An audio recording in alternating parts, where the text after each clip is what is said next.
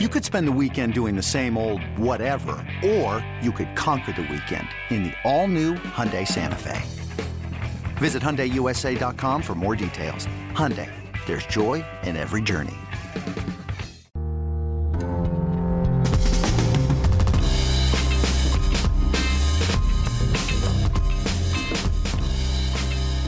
Well, here we go, episode number five of the Wheelhouse, and this is the first ever on location episode, or remote episode, really the better way to put it.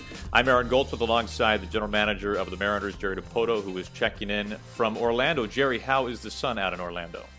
Uh, the sun is sunny, and, and it is. Uh, I am usually remote. You're right. We've been very fortunate that the uh, first handful of these have uh, come face to face. I have a feeling that as we move along uh, the path of the wheelhouse, we'll be doing more of these, uh, courtesy of our good friends over at Skype. You know, Jerry, there's been a, a, lot going on, obviously, with the Mariners, and especially at the winter meetings. But before we get to what's going on with you in Orlando. A quick reminder, a thank you to all who have subscribed, and a reminder that you can, of course, subscribe to the Wheelhouse. You can subscribe in iTunes at the iTunes Store or on the podcast app as well. And Jerry, the last time that we spoke, obviously it was uh, lips pretty tight about Operation uh, Shohei Ohtani, obviously, he has gone to the Angels. Uh, can you give us your reaction to how the process went down? We know we heard it from you here on this podcast that you guys uh, held nothing back in your pursuit of Ohtani. No, we didn't. We we held nothing back, and the process itself went exactly as as Shohei and the C, people at CAA set it up. Uh, we were made very aware of what the timing was, and and unfortunately we came up short. And I I've, i said it to to Nez Balelo and the, and the guys over at CAA, and, and, to Shohei himself. I I wish him well. His decision is his, and I, I never begrudge a player their decision. And I'm sure he made the right one for him. He's it doesn't make us think any less of the player. He's incredibly gifted and and as it works out, we're going to get at least 19 shots to watch him play every year. Yeah, one question that I had when when reflecting on the entire process, which is you told us this has been a project for you all for over a year at this point. Do you feel as though all 30 teams, do you feel that all of you really didn't have a clear idea as to exactly what he was looking for? Obviously, he took a lower bonus signing bonus going with the Angels than he would have if he went with the Mariners or even the Rangers. I think the Angels, for a lot of people, they didn't see that coming, that signing. Do you think that it was a little cloudy as to exactly for every team what he was looking for? I, I, think anytime a human being is sorting through and, and, kind of fleshing out a lot of detail and trying to make a, a big light decision like that, you never truly know. But you know, it, it, whether from from Shohei or from the people at CAA, they were pretty clear that this was going to be a decision that he made based on where he felt most comfortable and and felt the next best step was was for him. It, it wasn't about the money, and, and clearly that was the the end result. It really wasn't about the money, and I, I, give him credit for having uh, having sat through uh, the the multiple hour interviews that he did with clubs, and and I think it's it's great that he had that opportunity to see under the hood of 30 organizations. I, I think that makes him just about the only person walking the earth right now who has who has looked behind the curtain with with every club from what I heard, he made at least one, if not multiple, trips to Angel Stadium. Of course, the meetings in Los Angeles help with proximity. I was a little surprised, Jerry, that for a gentleman of his youth, with giving up so much control, six years of control to whichever team he signs with, and obviously we've talked about the money or lack thereof with his decision. I was a little surprised that. Whether, even if the Mariners weren't one of his absolute finalists, that he didn't make trips to, let's say, his top two or top three. Were you surprised by that? Yeah, I mean, we were hopeful that we could we could attract them to Seattle. Felt like that would be uh, certainly a selling point for us to try to get him to, to come into the the Mariner family. But you know, again, his choice. He set up his his operation and his process the way he wanted it to go, and, and apparently answered the questions he wanted answered. You know, Scott had some interesting comments there at the winter meetings about the whole process and how it really was enlightening and was interesting from him, and I have to imagine for you and all the people that you work with, to really step back and at the organization and ask yourselves, okay, what are the Mariners? What do we stand for? What do we want to present? It really, you talk about Ohtani getting under the hood of all 30 teams, but I have to imagine that this made you guys look even deeper into your own organization. Is that, is that fair to say? It's very fair to say. You know, Scott and I talked about it at length, and and just having had the chance to go through this and and and look really into our own souls. What are we about as an organization? What do we stand for? And and, and how do we convey that to our players? It, the the process of recruiting effectively gave us a, a more thorough education as to what we're about and that was a lot of fun to go through. I, I, think it really helped us bond, not just as a as a front office group, but our front office group on baseball ops, our, our marketing people, our community people, our, our PR group, everybody in our in our in our front office operation really gelled through this process. And then what happened with our our staff and our players as as they started thinking through this. And and we did. We engaged our players in the process. And you know, we touched base with upwards of 20 players and and talked through the different ways that we could connect with with Shohei and and the different ways we'd like them to to connect. And no, it's uh, it was really helpful. I think it, it got our players engaged and talking during the month of December, which was probably the first time they've they've thought about baseball in more of a team way this early in the or, or this late in the calendar year. And it gave us a chance to have nice conversations with the guys about where they are in their off season and and and it really there's as you may know they are they are now down in Miami with uh, a group put together by Nelson Cruz and Robbie Cano, and, and we got a pretty good chunk of our team doing a, a five day workout down in Miami together so they can spend some quality time, which I think is great. Yeah, we'll definitely we'll definitely be touching on that. That's really was cool news to hear uh, not long ago. One last thing on Ohtani, and I don't want to beat this to the ground, but I am curious, Jerry. So, Too late, brother. Too yeah, late. yeah, that's probably true. That's probably just mentioning his name one time. You're right. I, I know that you were very confident, and rightfully so, with the materials that you all put together for Shohei and the presentation that you made to him in person in Los Angeles. I am curious uh, what that call was like when you heard from his representative, simply because I have to know that I know that you felt very good about your chances. Yeah, I mean, definitely, definitely disappointing, and we were we were very hopeful that that we, we felt like we did put our best foot forward. We felt like we had a lot going for us, from the fit on the roster to the city to the organization's history with uh, with Japanese superstars, really dating back to Kaz Sasaki and Ichiro and Johjima, you know, Kuma, etc. We felt like it was a good fit, and and uh, obviously he opted in a different direction, and it was it was a dejecting phone call. But uh, as I said, as I said on the phone line, and as I meant sincerely, this is what we do in baseball. Uh, you you move on, and we've we've already shifted gears, and we've opted in in other directions ourselves, and, and hopefully now as we as we really draw to a close here at the winter meetings. We're we're closing in on what our final 25 man roster will look like, and and we're very comfortable with our team as is. And disappointed that that we didn't land Shohei, but there are 29 teams weren't, and we were just one of the 29. Well, Jerry, I think I, speak for everybody, every Mariners fan who's tuned into this podcast. We really appreciate uh, all your clarity and all your information over the last month and change about the Ohtani situation. It's been fascinating for us to be along the ride as best we can with you, and uh, we, we, appreciate all the insights along the way. And uh, obviously, not happy about the result, but we know that you guys did everything that you possibly could, and we will not we won't bring up Ohtani again. yeah, but the, the, good thing about what we do, Aaron, you know, and and I don't know, this makes us a little bit unique, and it's it's sort of my personality in general. But we tend to work behind a glass wall more often than not. Where uh, we we want to engage our fans, we want our players to be involved in in our process and in creating our environment and really in building our team. Because at the end of the day, it is our team, and and when I say our, it is it is Robinson Cano's team. It is it is truly Edwin Diaz, it's Jean Segura, it's Nelson Cruz, and it's our fans. And and we want everybody to be engaged with what we're doing. And it's what's made this process, this podcast, so much fun is that we're engaged and and as as glass as we can make that wall, or as as as see through as it can be, we'd like to we'd like to do that. I did take the liberty, Jerry, in my uh, my very uh, limited time here to take a look at the in-room dining menu at the Swan and Dolphin Resort where you guys are staying, and because uh, I was wondering, I mean, what does the guy do for food for uh, this much time on a little bit of a major league island? And I wasn't sure if the uh, if the charcuterie and cheese for fifteen dollars tempted you for a late night bite. The um, the Reuben with the uh, house made sauerkraut looked appealing. And uh, obviously, when you're in Florida, some seared grouper always is nice. So I'm curious. I mean, what does the guy do uh, for some carbs and protein during your your uh, 72 hours or, and change on this uh, Florida island? the, the carbs are a lot easier than the proteins.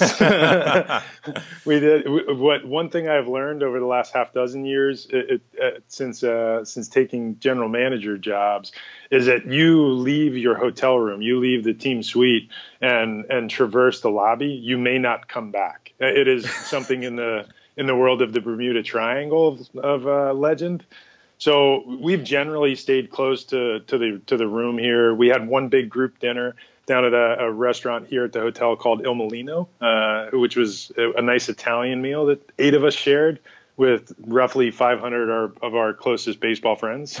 uh, and yeah, a very good dinner. I had a little bit of uh, a mushroom risotto, which uh, hit the spot. So nice. carb heavy, but yeah. but no protein. We for those who, for those who are uh, you know Seinfeld fans, we we've we have been crushing bags of pretzels and and everybody's throwing out the uh, you know these pretzels are making me thirsty line. That is, that's how we're entertaining ourselves while we while we kind of get disappointed by conversation after conversation. But uh, the the room service menu has yielded a chicken club that that uh, went down fairly well, and outside of that, I've I've eaten very small foods and yogurts on the way in and out of meetings.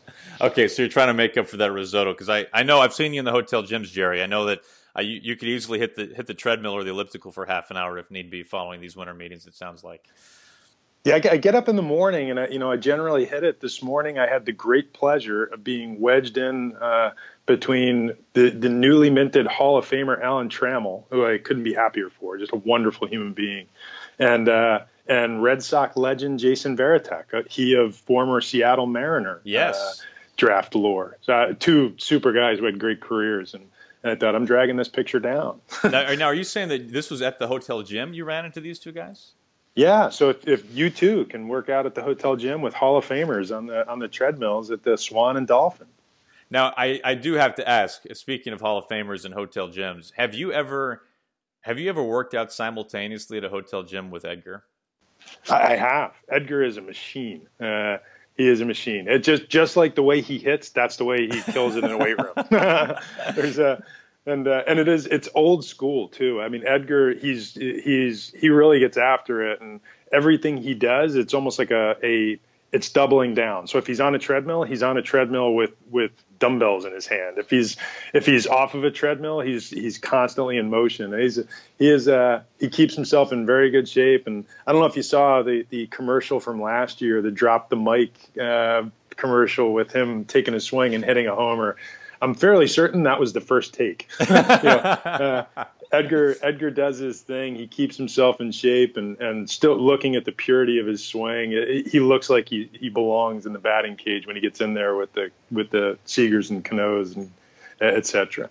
I'm so glad you brought up the treadmill for Edgar because I've seen him with the treadmill at a fairly severe incline. By the way, uh, walking up that thing at a brisk pace while curling a pair of dumbbells, and it's just a pool of Edgar sweat just short circuiting the treadmill. Meanwhile, one time I was sitting on a bench catching my breath, and Edgar walked up to me, and there was a dumbbell rack right in front of me, and he leaned over, and, and he's drenched in sweat again, but as you know, nicest guy in the world, smiles at me, points to a 45 pound dumbbell, and says, you using this? I thought you were going to tell me you started bench pressing you. that was the next thing. I'm like, no, Edgar, you take the 45s, man. I'll stick to the 10s. We'll, we'll call it even. yeah, but he's an animal. He's a total animal. Greg, it, it actually reminds me of a story. I was in rookie ball and uh, had just signed with the Cleveland Indians and, and went off to play in Watertown, New York. And, and I had a teammate, the first baseman out of UCLA by the name of Joey James. And uh, Joey was very well put together uh, by the standards of the time, and we were we were in Niagara Falls playing the Niagara Falls Tigers, and I'm sitting on the foot of the bed watching what was a, a very grainy uh, UHF signal from the hotel TV and and uh, wherever we were in the New York Penn League. And Joey James proceeded to crawl down on the floor, ducked his head underneath the bed, and started bench pressing the bed with me on it. And I, uh, eh, that's a, that was a first, and, and frankly a last, but something that was burned on my brain. well, that's terrifying. That's a good story, though.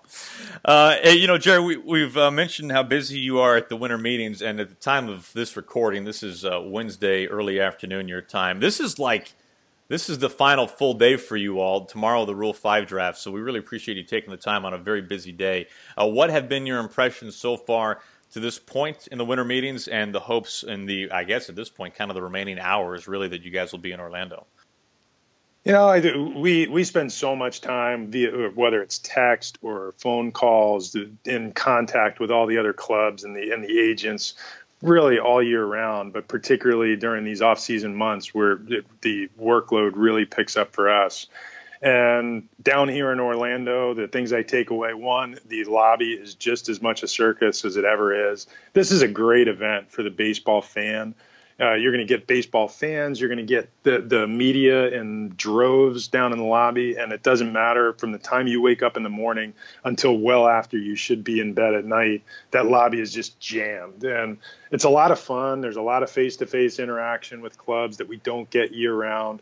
Uh, the market was slow in developing coming into the winter meetings. I think you're starting to see it pick up, either with just general trade rumor and chatter, or the the free agent market starting to really move, particularly with the bullpen guys. And you know, you've seen a couple come off the board in the last couple of days, and and I think you'll see more uh, in these next, let's call it, 48 hours. Because sometimes you will consummate deals here at the winter meetings that aren't announced until after a player clears a physical, which may take a little while. So, you know, the, the market is starting to move. We have been very engaged almost exclusively in regard to pitching. But as you may have seen this morning, we did make a deal for uh, to re- reacquire one of our pitchers. This is a new one for uh, for Mariner trade lore, at least dur- during my time.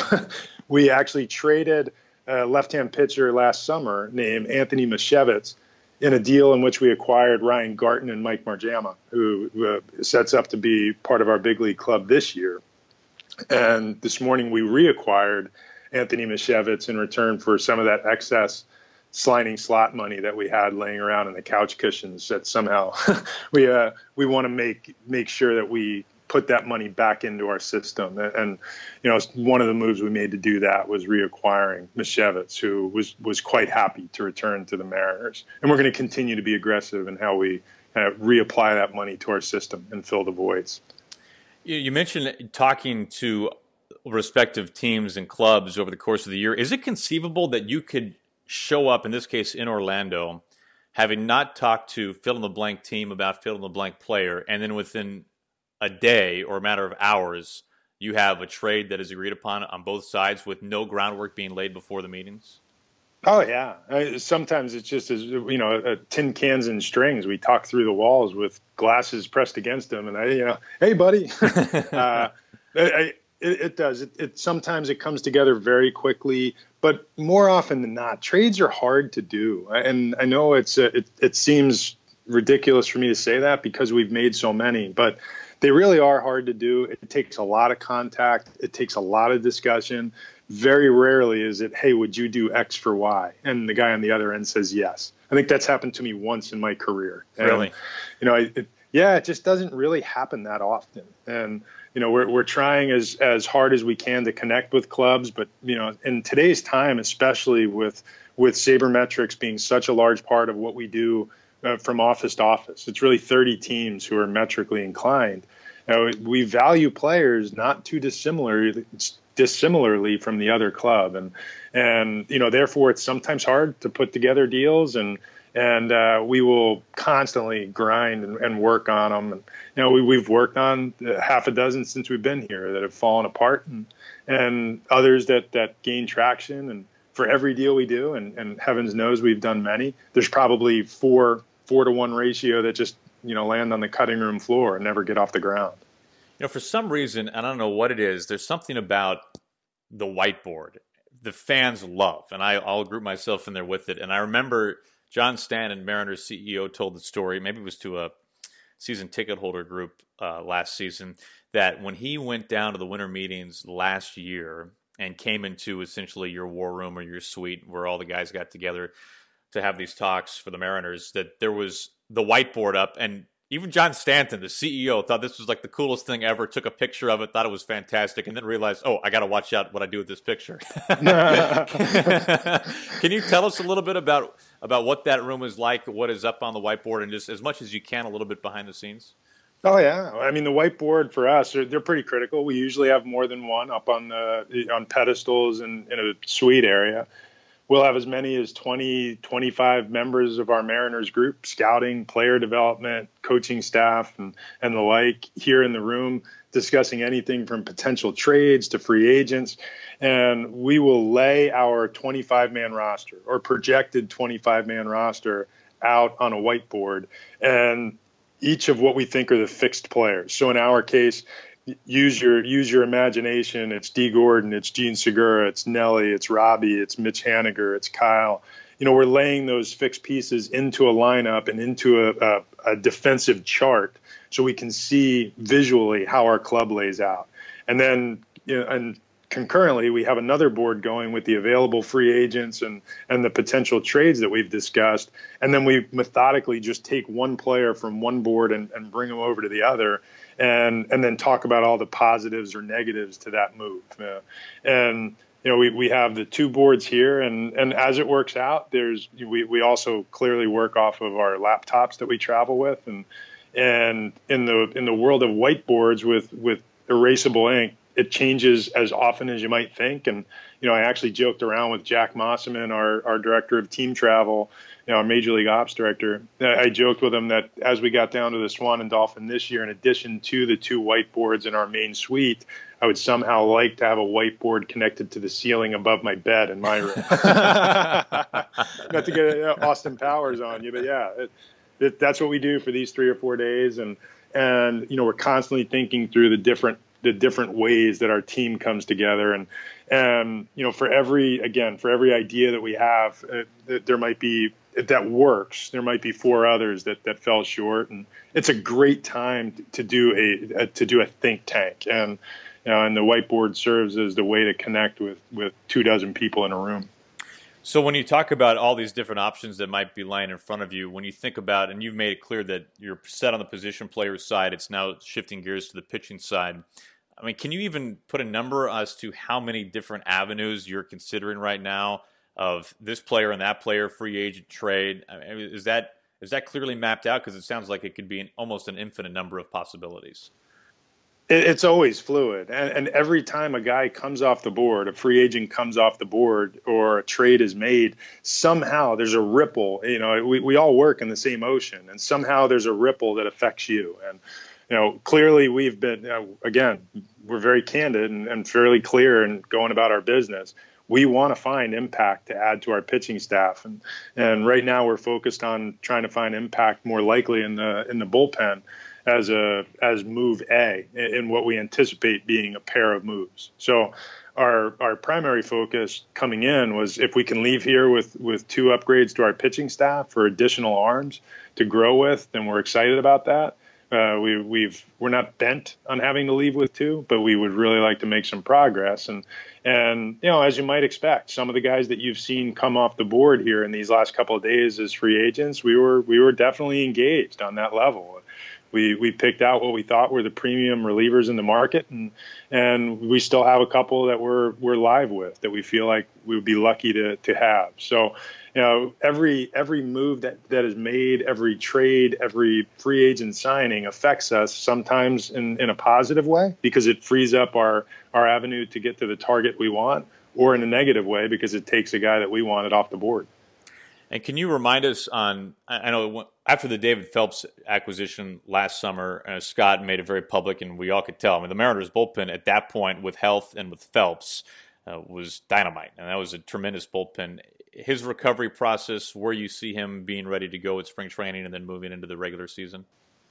Yeah, Phelps. I actually talked to David uh, about a week or ten days ago, and in regard to both kind of his thoughts on on the Ohtani thing, like we had talked about, and and I also tapped into his recollection of the time he spent with Dee Gordon with the Marlins, and uh, we had a great conversation and you know, David is going to be a big player in what we do. And he started his throwing program uh, this past Monday. So today would be day three of his of his throwing routine. We anticipate that he's going to be 100% healthy. He's checked out clean, and and after what we think is a minor procedure to to clean up his elbow, we're we're in great shape now and projects to be ready from day one, just like everybody else. And he will be a, an impact guy in our bullpen to join Edwin and, and Nick Vincent, among others. But we feel like the you know those three guys, independent of anything else, with the addition of another of that that ilk, gives us a really powerful back of the game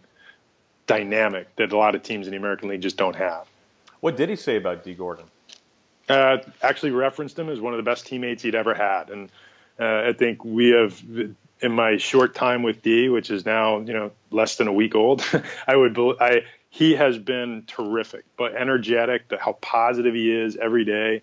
And some of the time that we've spent with Dee, what's been most impressive is it, in addition to just being a, a, a fun player with a skill set that's different for today's time, that, that a player that was very common in the 70s and the 80s that you just don't see in, in the 2000s. Uh, uh, so that excites us. But as exciting as he is on the field, some of the things that he has been doing uh, away from the field and his his backstory, they're just tremendous. And you know, it's fun to get to learn about players that you didn't know. And and Dee has been incredibly philanthropic in in the last handful of years and uh, he's, he's one of those players that when when he achieved that that first contract and he signed his extension with the Marlins, he made it a, a point to give back, and I'm, I'm I couldn't be more impressed with what he's done away from the field.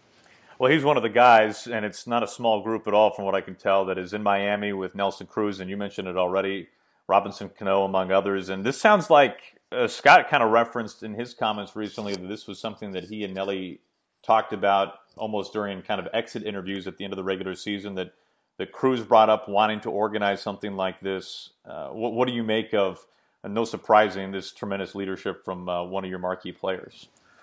Uh, Nelly's he's a wonderful human, and you know I've mentioned that before. And one of the things that that he brought up in in late September to Scott and, and that they talked about, and, and Nelly has been the driving force. This was truly his baby uh, he wanted to make sure that that about the midpoint of the offseason, he got the group together so that the players stayed in contact. And it's so easy to get once you leave after a season is done and it's October and you're back home, you lose touch. And uh, I think it was important to Nelson for team bonding. It was important to him to to to keep the group in contact.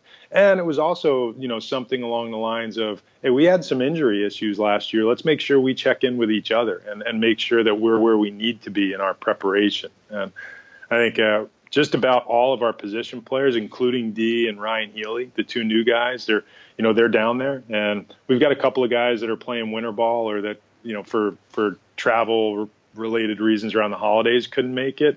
But I think a good deal of the players are down there, even including a handful of the pitchers who – certainly aren't going to take any hacks, but they can go. well, I, guess, I, guess, it depends. You know, Mike, Mike Leake might take a hack, but I, I don't know how quick Paxton's going to be to grab a bat. Let's make sure there's some supervision all of a sudden. Yeah, I think Paxton knows better than that by now. Hey, uh, Jerry, we mentioned this in the last episode that uh, we have.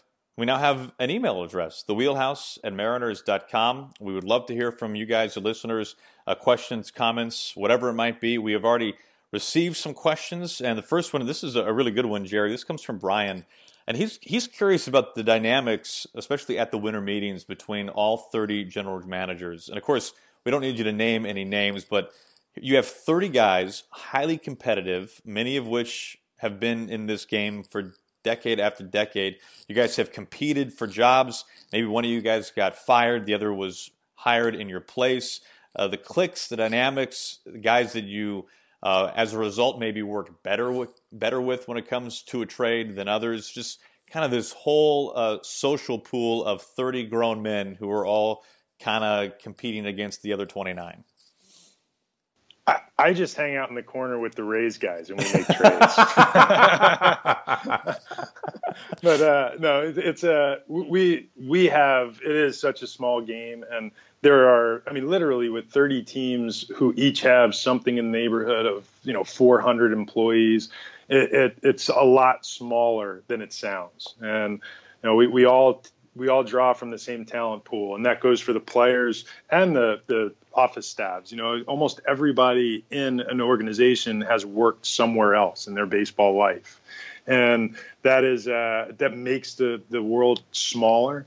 And among the 30 GMs, we do spend a fair amount of time on the phone. There's a certain group that you gravitate towards socially that that you may have more in common with uh, just in terms of your interests, you know, like like for for instance, you know, you might find someone who likes to talk about seared grouper. that's probably the, the, the one that I'm going to spend more time with. Um, there's uh, so many guys in the in the game that I enjoy spending time around. I, I love trying to pull whatever I can off of Sandy Alderson. I, I respect Sandy quite a bit for how he goes about his business.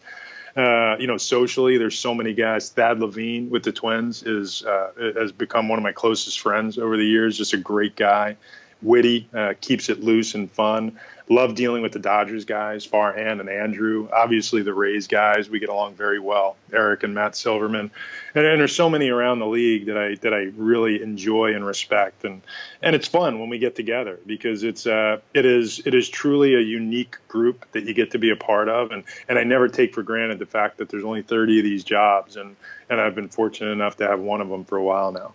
Come on, let's. What did did Sandy give you like some Tom Seaver autographed? uh, Shea Stadium seat or something like that? I mean, like, let's cut to the chase. What's there's got to be something in it besides he's just a good guy. I mean, he's a Mets guy. You're a Mets guy. There's there's, there's got to be more to it than that, right, Jerry? No, but I'm going to tell you a good Tom Seaver story because you just got one for me. But uh, Sandy, I just think Sandy Sandy is is kind of the he was the torchbearer for a lot of what major league front offices do today, and you know, it's a we, we can give so much credit to different groundbreakers in, in baseball history, people who moved the needle.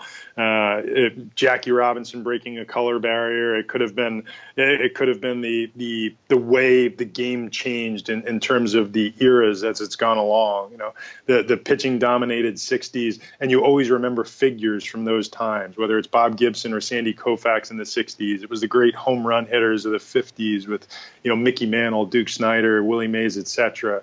And you know, for since I've entered front office work, one of the guys I really admire is Sandy because from his days with the A's through his time at Major League Baseball to to what he's doing now with the Mets. He's had such a unique and and really multi-dimensional career.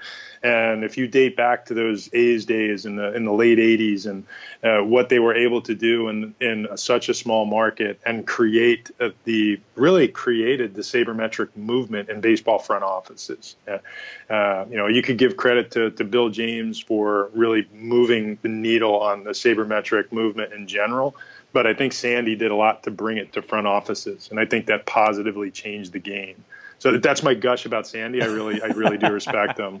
But on, on Tom Seaver, I will tell you this: as as I may have mentioned before, my favorite player growing up, and uh, Sandy did not deliver me a Tom Seaver autograph. But when I was a rookie, I was I was playing for the Cleveland Indians, and this was back when ESPN or or, or ABC there was there was a game. It was before kind of the regional sports networks, and there was a game on TV almost every night where you know you had ESPN Monday night, Thursday night, Friday night baseball, etc. So in addition to your local cable network, you would get the, these these one-offs on national TV. And you know, I was with the Cleveland Indians right as we were rebuilding or, or ascending toward that World Series team in '95, and we were we were just leave, leaving New York, and and uh, I'm looking at across the field. Tom Seaver was then uh, uh, an announcer, you know, the color guy for WPIX, the Yankees cable channel, and and I was just kind of staring at him from across the field, and one of my teammates said, "Just go ask him for an autograph." I said, "I can't ask him for an autograph. It's Tom Seaver. Uh, there's, I'm not going to go talk to him, and and you know he won't bite type thing." So I went and, and spoke with him and leaned on the cage, and it's the first time I met him, and he's since become, you know, he's he's a, a baseball hero of mine. But I leaned on the cage and and I said, I said, Tom, it is a pleasure to meet you. I am your biggest fan And he turned around. He said, "I've never heard that before," you know, and and jokingly smiled at me, and and we talked for a brief period, and and then we got back to Cleveland the next day on a getaway day. Uh, that night or that day in in in New York, uh, Jim Abbott threw a no hitter against us. So apparently, it wasn't great luck that Tom Seaver and I had our first chat.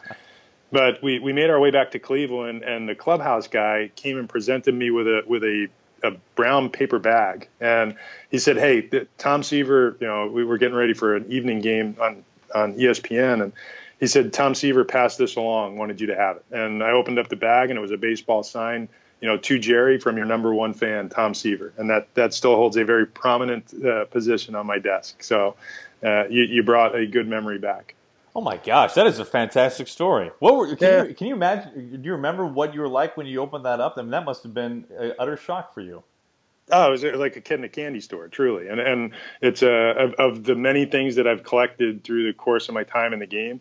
I my I think I, I may have mentioned this. Like my my brother, who is uh, my brother's a psychologist in suburban Kansas City, uh, big big Tom Seaver fan himself growing up, and and he's asked me about my biggest thrills. Like, what were your biggest thrills? And and uh, you know, and that is one of them. The first time I met Tom Seaver, the first time I met Nolan Ryan, just the the the first time I faced George Brett. You you get that that you get to do the things that you dreamed about doing when you were a kid, and it's just it's it's phenomenal to to kind of live the, the life of Riley, where you you realize all your dreams, and it's awesome. That is fantastic. That's cool. On another podcast, I will ask you about your Tom Seaver jersey, but that will that will wait for another episode. Uh, one other other fan question. This comes from JJ, and this will kind of double up as our uh, stat segment to close things off.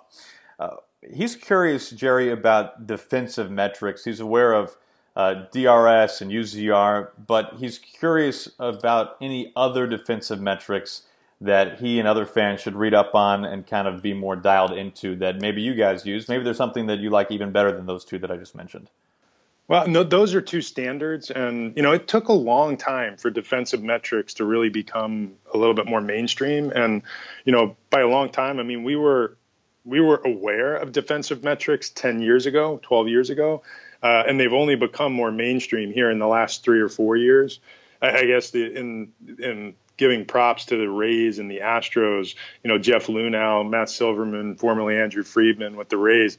They really they really pushed the envelope on taking defensive metrics and, and changing the way the game was played, which you see now with the defensive shifts and such.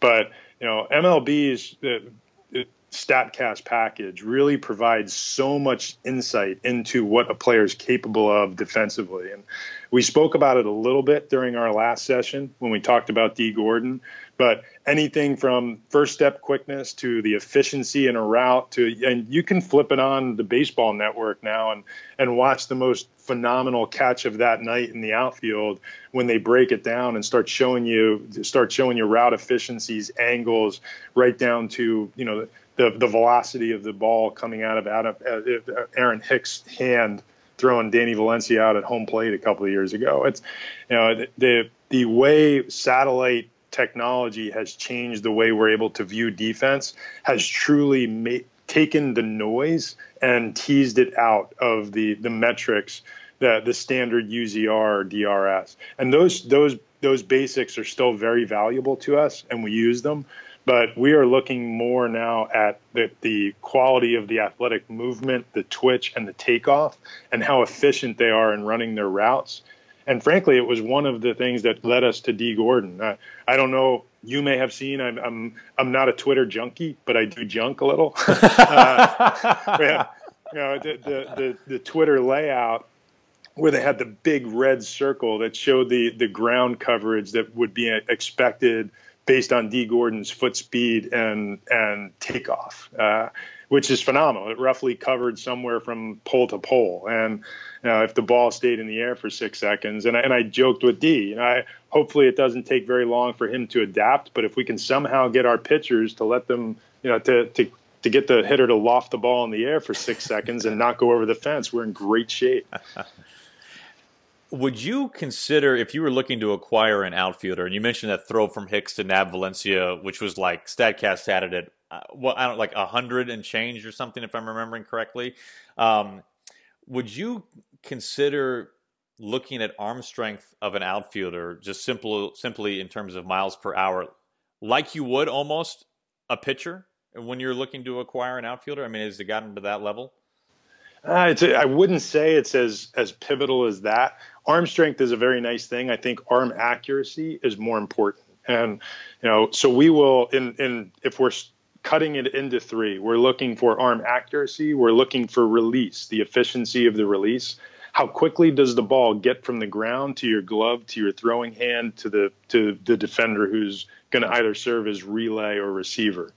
And you know, th- those are really important things arm strength is great, but if you're if, if basically if you're cranking it up like a catapult, it doesn't do you a heck of a lot of good. sure. you know, uh, it's it, it's it's how efficient, how quick can you transfer, and you know you will look around the league. For instance, some of the best throwing catchers of all time truly have average arm strength. They're just so quick with the transition that they're able to cut down the run game. And and the same is true in the outfield. There there are so many of the great outfielders that just had cannons. I, I played with Larry Walker in Colorado, who had one of the best throwing arms in history.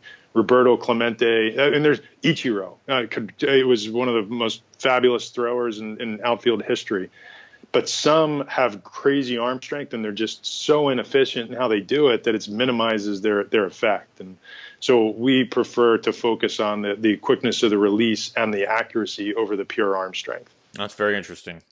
Jerry, as we uh, wrap this one up, episode five, and you are uh, getting closer to hopping on a plane and coming back to Seattle, will you be stopping anywhere for some last minute holiday shopping, or have you already wrapped up? Have you secured your shopping for the family? I mean, how, how are we looking on this level? Forget trades and players. We need to talk about the family. Well, we'll talk about the family. I'm just going to put this uh, put this to you as a personal quiz. If there are 12 months in a year, and this is a bit of a riddle, if there are 12 months in a year and you had to guess by which month in the year is Dipoto done with his Christmas shopping, what would you guess? I don't think Dipoto's ever done with his Christmas shopping. yeah,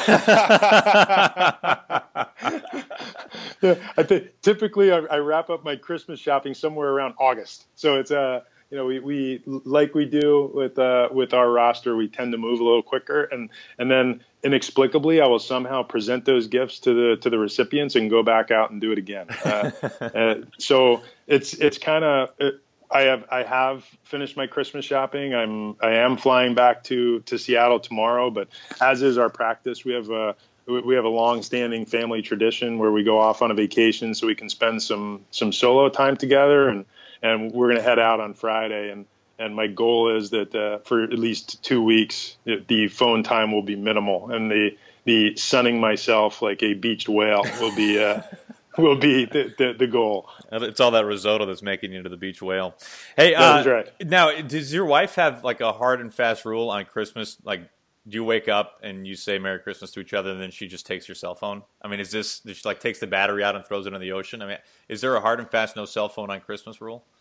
There, there is not a hard and fast rule. Uh, there's a matter of fact, I will, I will admit to sometime over the last six or eight years being uh, on the phone with an agent on Christmas morning, but uh, almost never another club. You know, there's that's the no-fly zone. Almost, uh, you are almost always uh, allowed the the 24 hours on Christmas. Now we just got to talk the agents into playing that game too. I can tell. I can tell. Well, a good reminder that for anyone listening who is looking for those last-minute uh, Christmas gifts, you can always snag a pair of Mariners tickets. Opening night, couple of big games as well coming up in the early months and throughout the summer, many big games.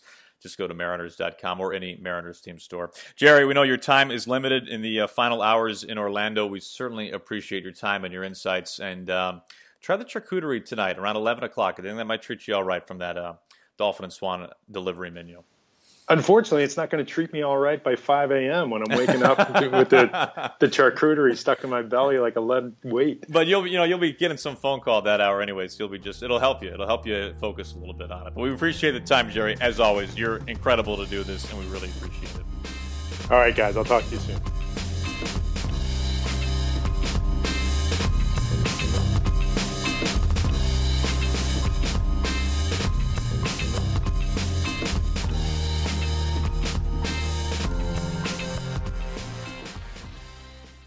It's blazing hot outside. You get in your car to turn on the AC to get cold air pumping, but it blows hot air out. This issue is commonly caused by low refrigerant due to leaks in the AC system. You want an easy, all in one solution that will restore the cold air in no time. AC Pro Recharge Kits. Make restoring cold air easy for even those with zero DIY experience in less than 10 minutes. Save time and money versus going to a shop by picking up an AC Pro Recharge Kit today. Be a pro with AC Pro.